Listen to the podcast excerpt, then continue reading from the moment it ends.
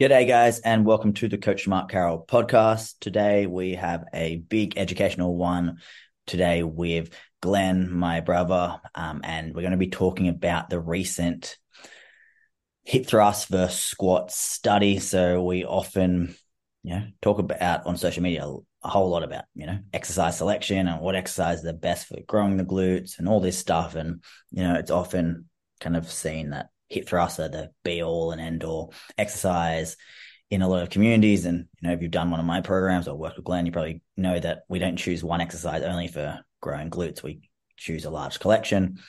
And the last few years, I think squats got a probably quite a negative kind of, um, I guess, push about, you know, its effectiveness for growing your glutes. So in this um, recent study, it actually really directly just looked at squat versus hip thrust, which is really cool. Um, so Glen and I will go over it and kind of break down some of the key findings from the study, some more obvious that we were expecting, some less expected, and some real, I guess, key takeaways for you for your glute training. But Glen, do you want to give the audience a quick intro? I'm sure most of them know you, but what are you up to and tell them about it. So I'm just hearing Lauren yell at Buddy the dog.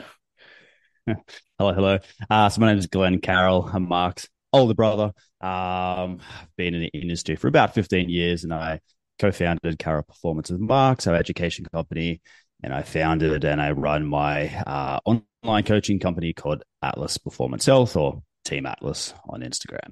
Uh, but yeah, very keen to talk about glutes and a lot to unpack, a lot of nuance, which is often missed, um, both good and bad. So yeah, let's dive into it. Cool. So I guess to begin, guys, um, so the study, I'll get I'll get Glen to kind of dive into a bit more detail, but I think the study was over an eight week period and yeah, nine week. Do you want me to just punch out what it was? Just explain. Yeah, yeah I'll let Glen kind of go. Yeah, yeah.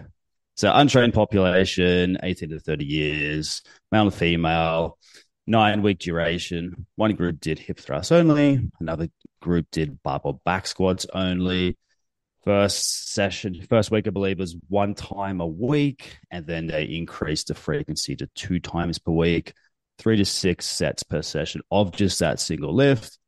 Uh, and the number of sets per session did increase progressively over the nine week period. One group, as I said, just squatting, again, untrained population versus people doing hip thrusts, I believe, on a barbell on Brett Contreras' devices. So good stuff.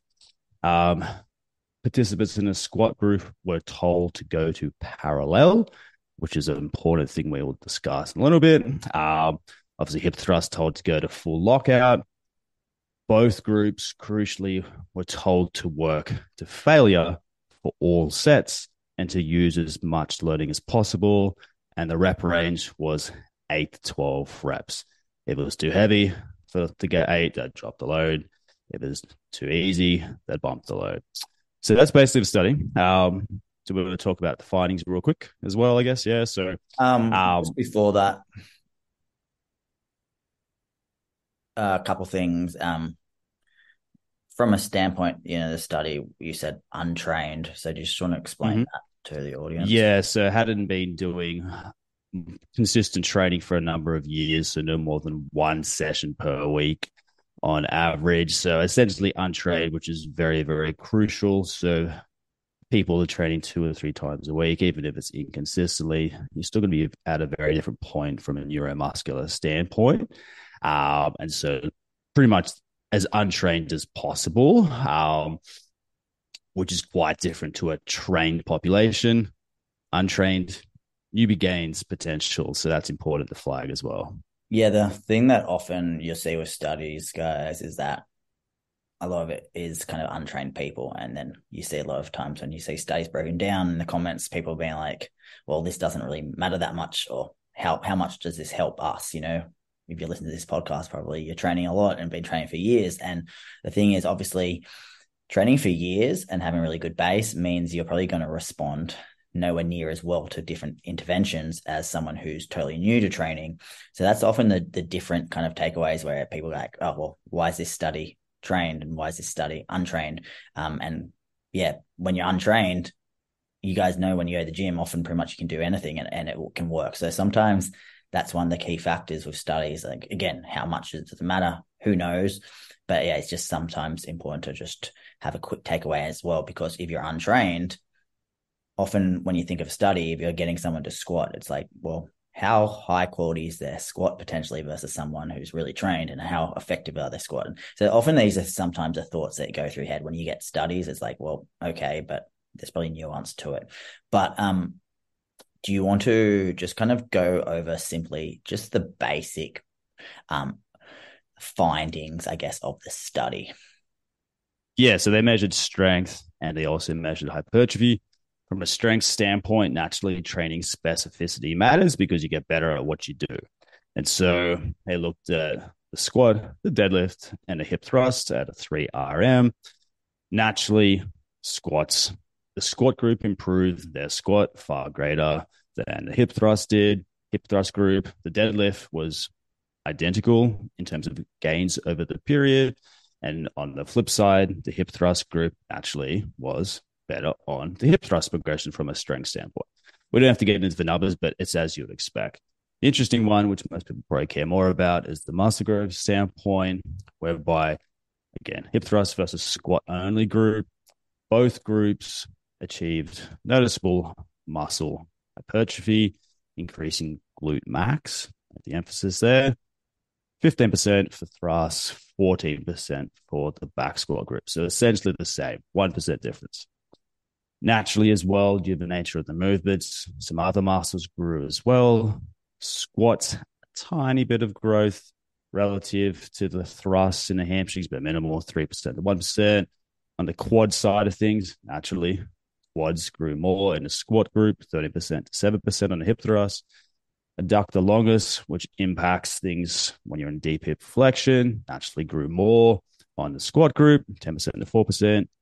Crucially, glute med and glute min had minimal gain at all as well. 1% on the squats versus 3% in the hip thrust group. So glute max is a big winner. Um, but naturally, quads and adductor longus grew more in the squat group. So, from a practical standpoint, it's very helpful to know, but the population and the duration of the, the study itself is crucial too. So, there were the findings. Mark, you want to jump back in? Yeah, let me kind of explain some of those a bit more, a bit more specific, I guess.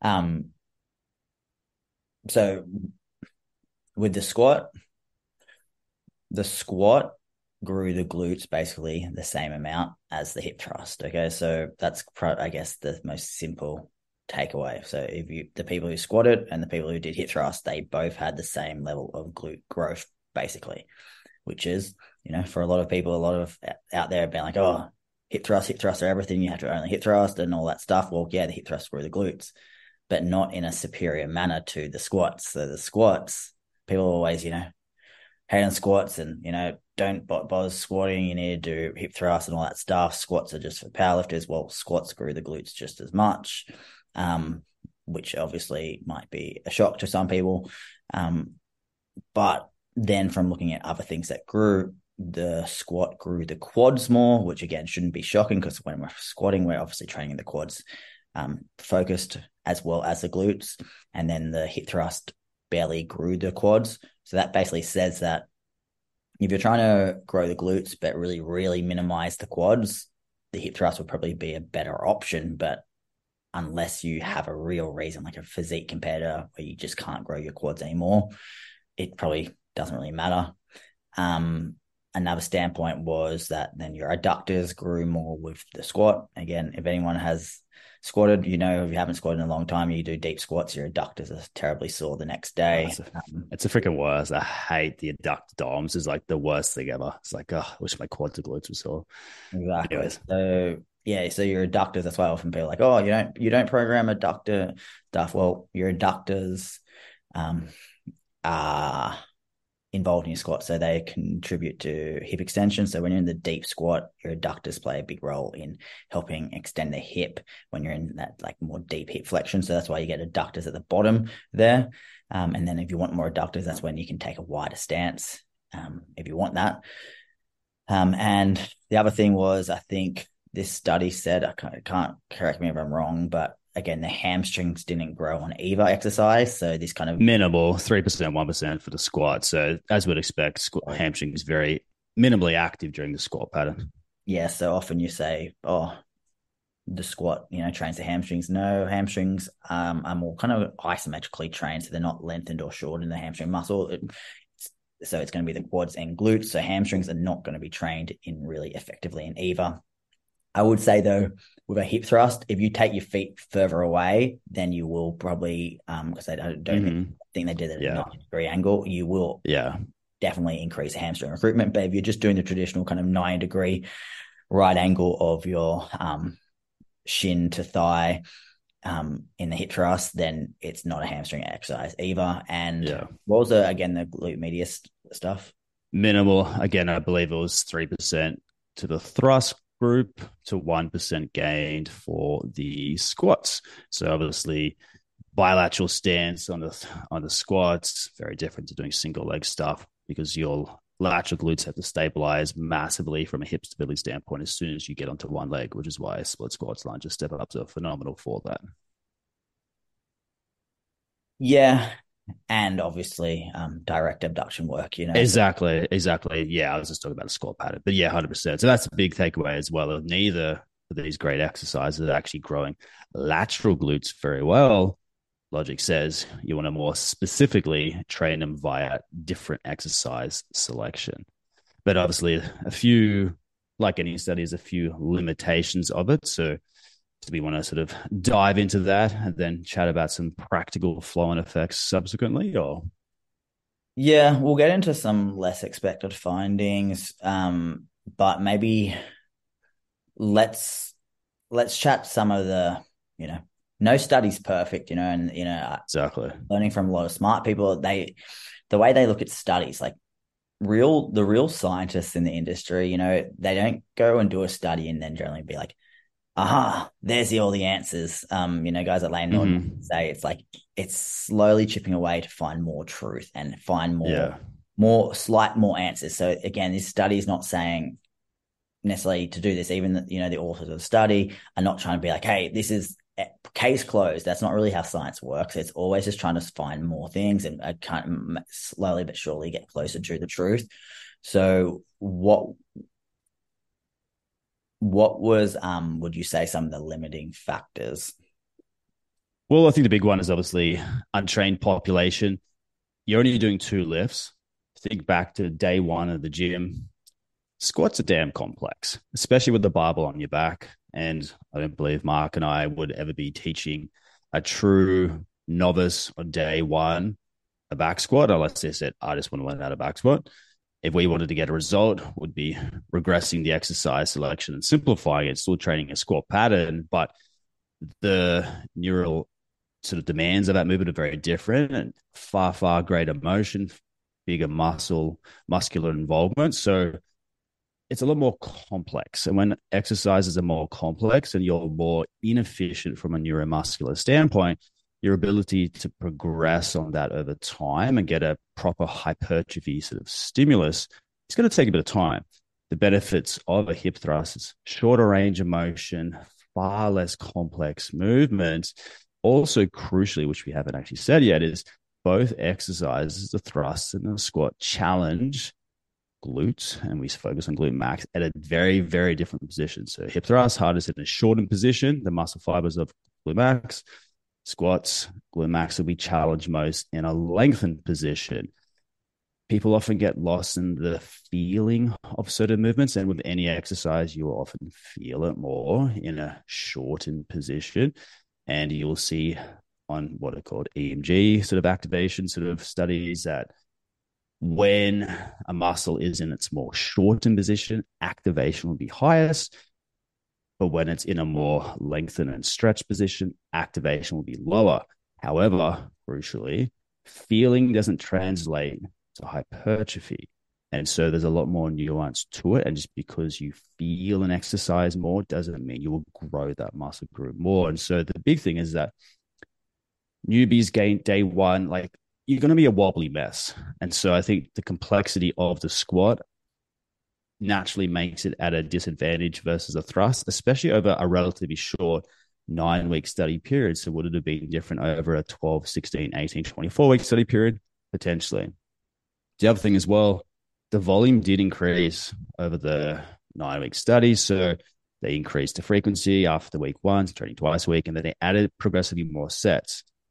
That may sound logical from a progressive overload standpoint, but if you've got a leg up in terms of loading and movement swifter, and it's easier to progress and not master it, but be more competent in it, say on the thrust versus the the squat, if you're getting increased sets and more stimulatory reps at a movement you're already better at contextually, logic would say your potential gains potential could compound faster, especially in the final weeks of the study. The other big one is definitely squat depth. Now, the participants were told that they wanted to squat to parallels, so hip parallel to the ground. One tall person definitely did not, but doing a bit of digging, if you look a bit closely and from seeing some comments from the researcher involved in the study, Plotkin, that five of the 16 squatters definitely did go sub parallel. And that's really important because the deeper you go, the more stretch of glute max, which is really important from a hypertrophy standpoint because muscles typically grow best in a more lengthened, longer position versus subpar inferior range or shorter position. As well, a little single line that I took away from the study where I said, yes, they're aiming for squat depths to parallel Five people went below apparently, one is above, the rest was around parallel. So that is different. to parallel versus below parallel, deeper the stretch, better growth potential. However, in the study, it says squat reps were not limited to parallel depth. So they actually aim to go lowest depth possible. So again, think back to day one, squatting. Are your reps going to be consistent Probably not. Are you going to half-fast some reps and stop them short? Probably. And so, if not all your reps are to an optimal depth and you're using pretty inefficient load, is it going to be very stimulatory for hypertrophy potential? No. So, less depth and stretch, less optimal for growth. And then, if you add onto that the reality of failure, obviously, how would you feel, Mark, if you did three sets of 12 rep back squats to failure on week three of just getting in a gym, would you feel very good? I don't think so. yeah. I the thing is though, right? We know there's been really kind of good research with when people try to assess what is failure as well for them. Exactly. And so, like, you know, we often talk about like RPE or reps in reserve.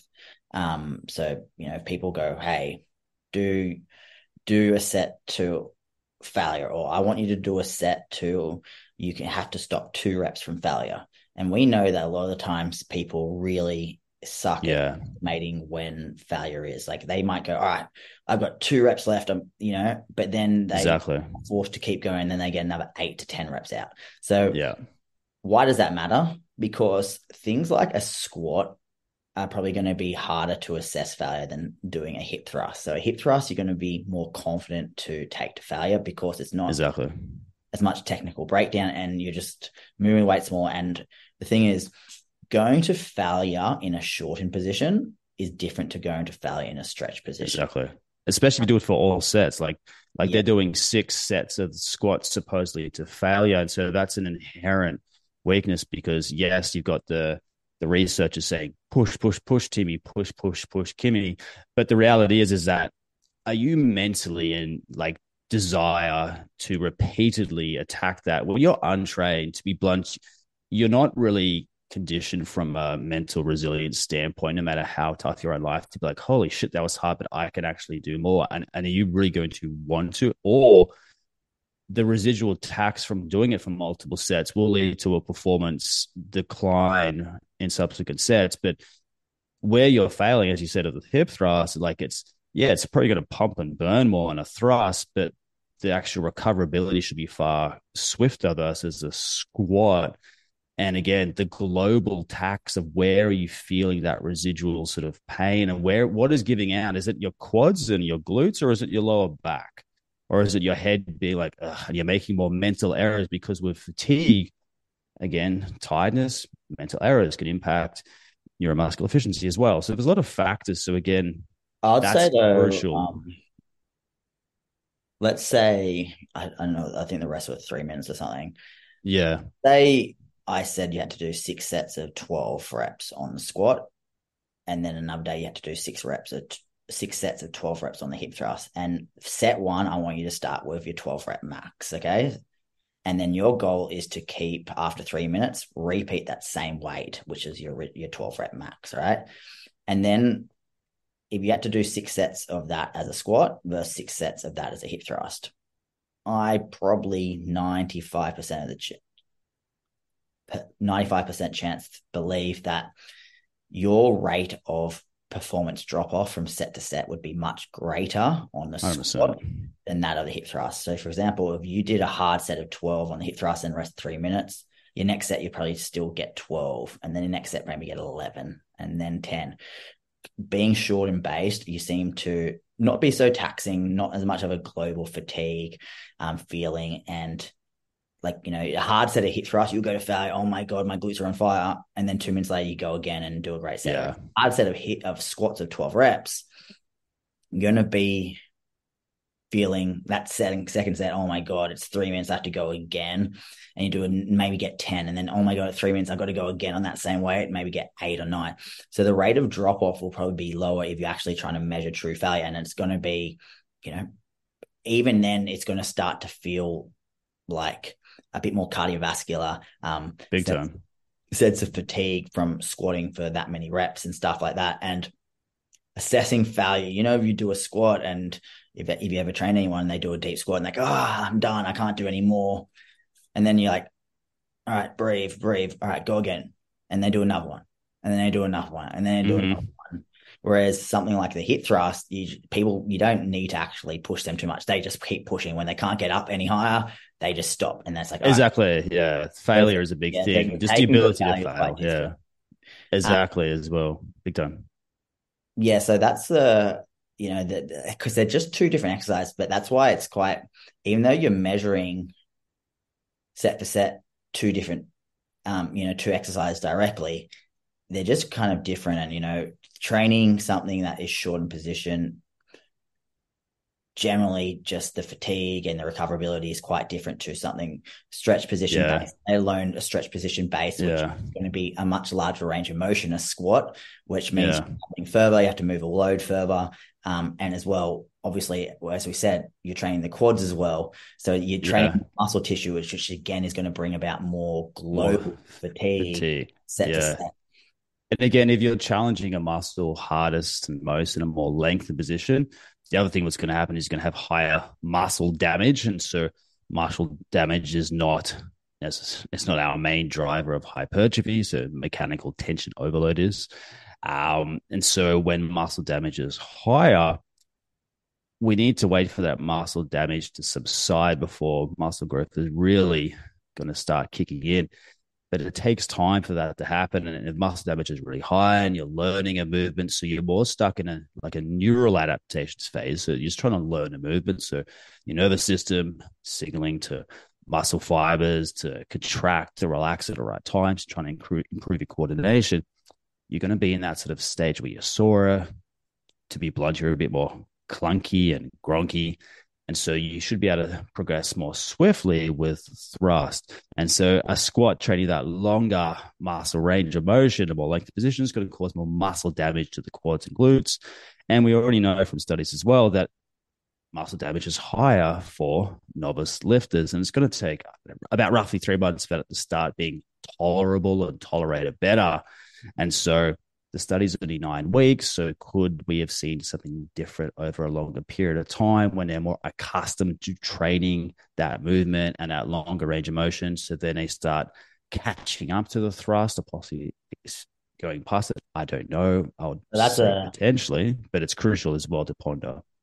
From like that being more like you know hypertrophy, like what we call like more structural adaptations, they take a long period of time, right? But the thing yeah. is, the neurological adaptations, which is just like your body understanding the skill of what it's trying to recruit um, mm-hmm. to perform that movement. You know, if you ever go to a gym and you start off with a beginner client, getting them to hip thrust well, you can do that after a session. Getting them to squat well doesn't take a session and often takes months no.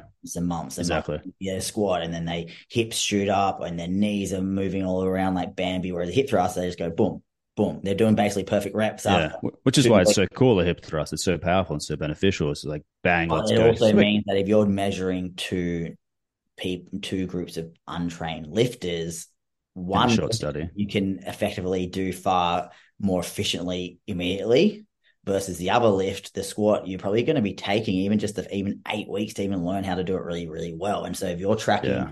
you know, output and growth from one lift, which is much more technical to learn, so therefore it's probably going to mm-hmm. take longer to actually truly take your body to a position to foul at it effectively and get as much out of it um, and actually really express your true strength that's there. It's probably going to be a lot longer than nine weeks for a squat to do. So that's the, uh, the other thing. And the other uh, with the squat as well is that everyone's biomechanics are different. So yeah you could have two people walk into a gym and you just go hey squat squat as deep as you can and one person can have a super deep squat where their knees push really far forward, torso really upright. So they get super depth and they get so much quads out of it.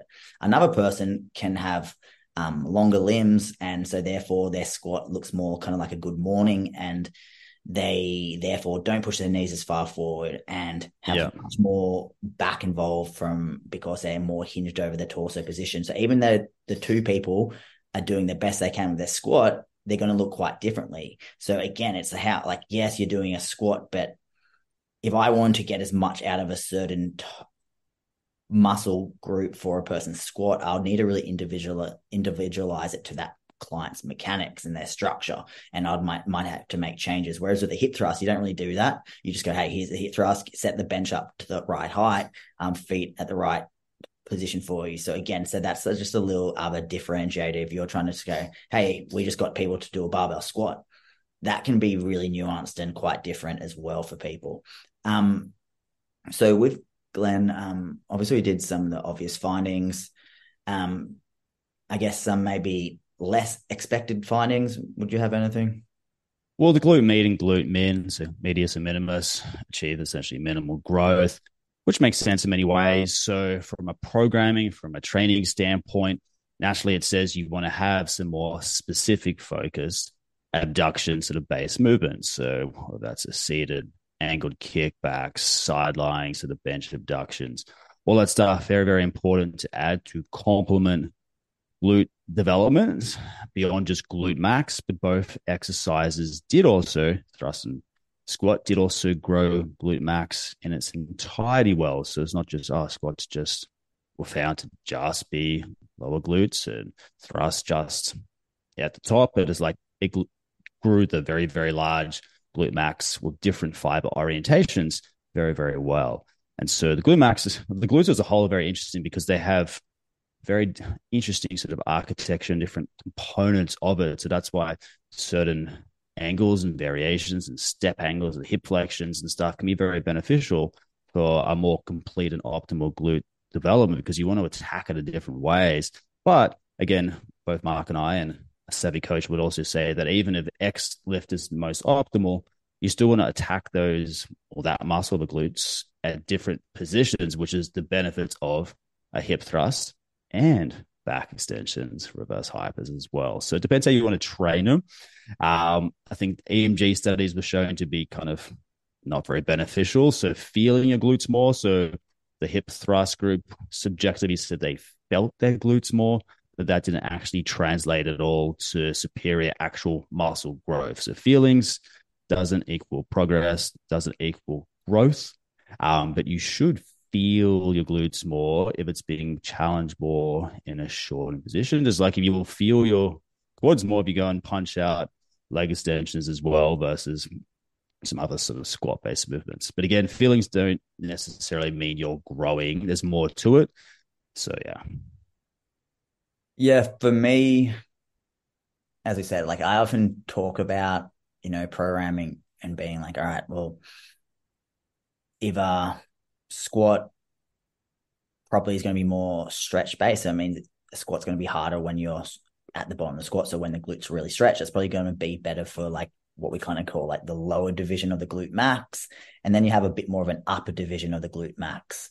And normally you kind of associate region it, that with more what we call like regional hypertrophy. So regional hypertrophy is kind of the the idea that where a muscle is potentially challenged in the rep, that potentially has then the the ability to produce more hypertrophy in that specific part of the muscle in that rep. So kind of like a say like a, a hip thrust or a, a 45 degree back extension, it's harder towards the top. So often you kind of think, well, if it's not as hard at the bottom, then the lower division of the glute max might not be as effectively built there. But the upper division of the glute max is where it gets the most tension. So therefore, hip thrust should probably be more effective at building the upper division of the glute max and not as effective at building the lower division. Whereas the squat being harder at the bottom should do the opposite, be harder, be more optimal to building the glutes at the bottom and not at the top. But the study,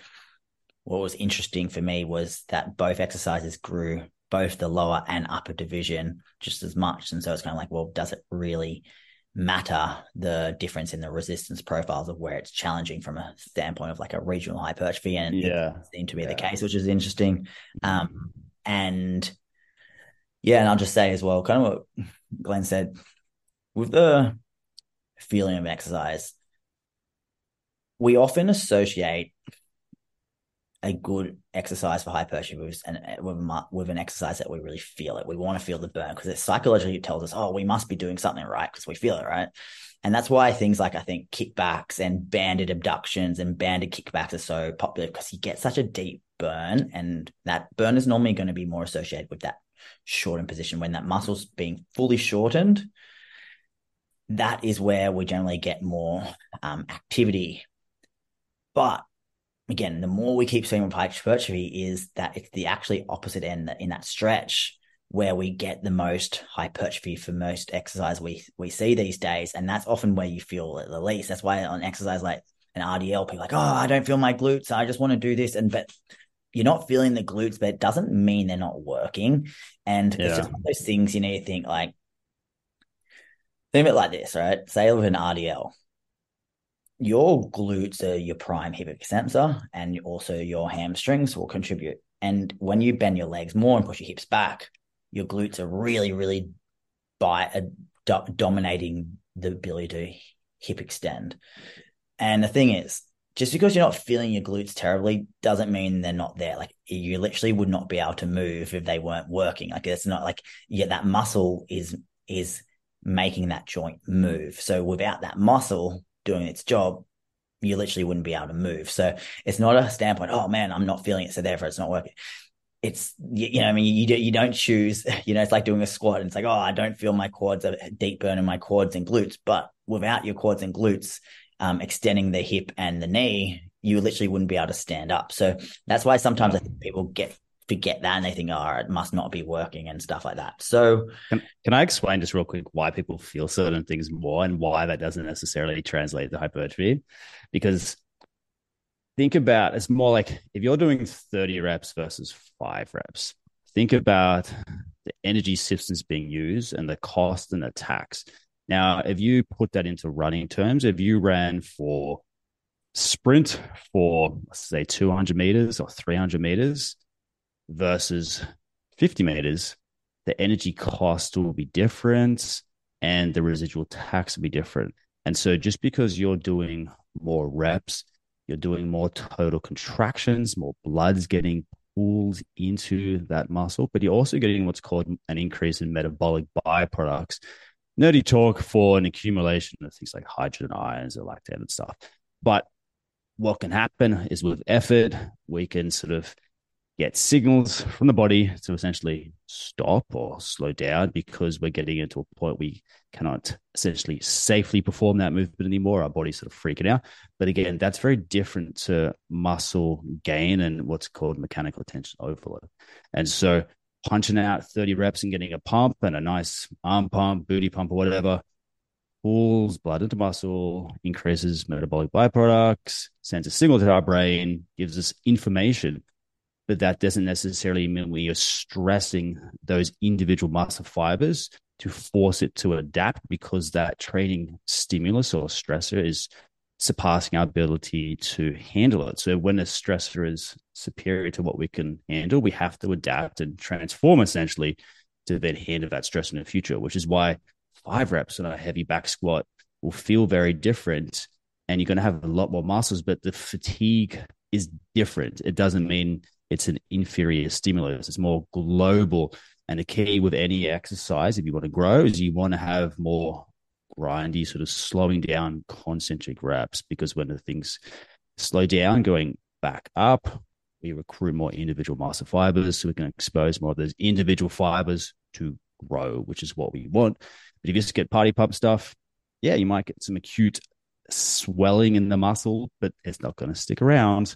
So that's the important difference. It's just different energy system, different taxes from using those different energy systems. But overload's the name of the game. That's what you want. I would say though, again though, with the pump stuff, it does lead to hypertrophy, but you just need to do more reps. Exactly, exactly. That's the thing. You need the effort. You need to slow down. So it does lead to hypertrophy. I think Glen kind of misworded it there, saying it it won't stay around. I think it's more so. It's more so that the the vast majority of the reps. You like if you take it to failure within, you know, 40 or 50 reps. Exactly. Yeah. Failure and effort's the key. So you have to whatever rep range you're doing, you have to have a sufficiently close proximity to failure. So that's the one thing I just didn't add. Of like if you're doing a 20 set leg extension, but you could do 50, you're going to get a pump, you're not going to grow. But if you're doing 20 reps and like, yeah, those last last five reps really suck and they start sort of slowing down, yeah, the then thing. that definitely you, is beneficial. You can get a pump without taking exercise to failure.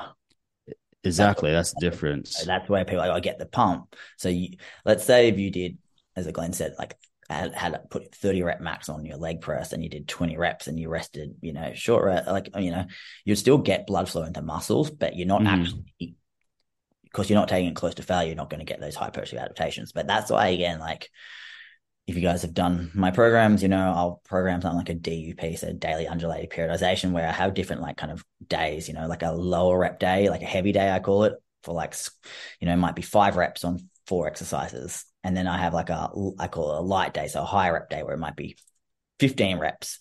And I always have to explain the DUP that they're just different mm-hmm. days. Neither day is yeah. effective and be like, oh, well, I don't get the same burn on the heavy day. Does that mean it's not effective? I'm like, no, it is. It's just a different kind of different yeah. feeling. So yeah, but yeah. um, I guess we'll wrap up with with kind of putting this all together, you know. So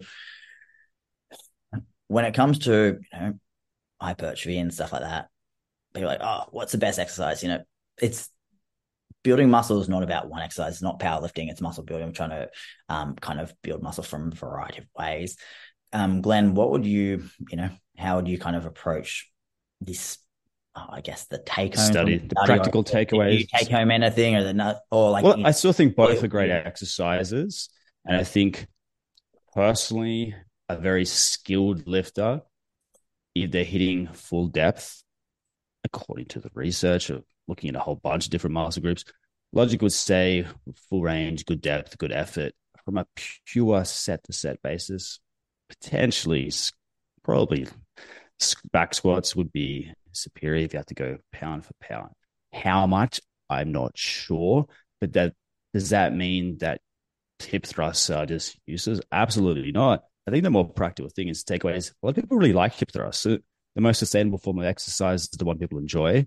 And if people like doing hip thrusts and clearly it works, keep doing it and keep trying hard. And again, if it helps to take out certain muscle groups, so it's a bit more isolated, less quads, less adductors, that can be very beneficial for people who are trying to grow their glutes. Likewise, as well, far less complex. Your body can be beat up more from squats. So I think one of our practical takeaways, you may just need a few more sets contextually of a thrust relative to a squat. But again, not everybody will be as biomechanically suited to barbell back squats. I know I freaking don't particularly love them after two hip surgeries and two shoulder surgeries. Um, and so I love, love, love, love unilateral variations, so split squat, step ups, lunges. So I, I get very creative there, which is also going to really challenge the lateral glutes hard as well. And so my objective of myself and clients is to be really strong on single leg variations. But I think it's finding the best squat that works for you and the best combination of exercises to put into the big picture, which a client can happily progress. And the benefit of a hip thrust, beyond the simplicity and potential enjoyment, is that you're probably going to get less sore because you're training a different muscle range. And so you can potentially tolerate more total volume. And so if you're a client who's lifting, say, five days a week and three days of leg stuff, like that's a that's a lot of lower body volume. So that's the benefit of training short and position based exercises like back extensions, reverse hypers, and hip thrusts. So for bikini people, people just wanted to really grow their glutes without getting beat up to the same degree. That's the benefit of a hip thrust as well. And so I guess don't the, want to forget that too. The counter though to that would be that well, hey, if you don't want to train as much, you could just do more stretch phase. Stretch exactly, hundred percent. Yeah. Hey, you could probably get just as good a results with actually spending less time in the in the gym. I know, just I more know. stretch focused stuff. So it's kind of like, well, yeah, you get less banged up by doing more short and focused like back extensions, hip thrusts, and stuff like that. But probably to produce the same amount of hypertrophy, you probably need to do more working sets. So that's Exactly. if you love training and stuff like that, and you want to be in the gym four to five days a week. But if you're a person who can only train a couple of days a week, my take home would probably be, guys, which is all the available research coming out around muscles most likely being more effectively built when the stretch of the ex muscle or the stretch of the exercise is what's most challenging. I would bias more of your work towards that, um, especially Yeah. you know, Even if you feel it less, yeah, even if you feel it less and focus more of your time there, um, especially if you can be less in the gym and then, you know, in, over, over the course of your week, if you had, say, six exercises for glutes you did, you know, maybe did two, three exercises Monday and three exercises Thursday or something like that, I'll probably go a two to one ratio. So two two stretch focus, one short. So like might be say a squat and an RDL for the stretch, and then a back extension for the shortened position on one day, and then another day it might be a lunge um, for a stretch, um, good morning for the stretch for a hip hinge, and then a thrust for the shortened position. So again, bit more bias towards the stretch and stuff like that.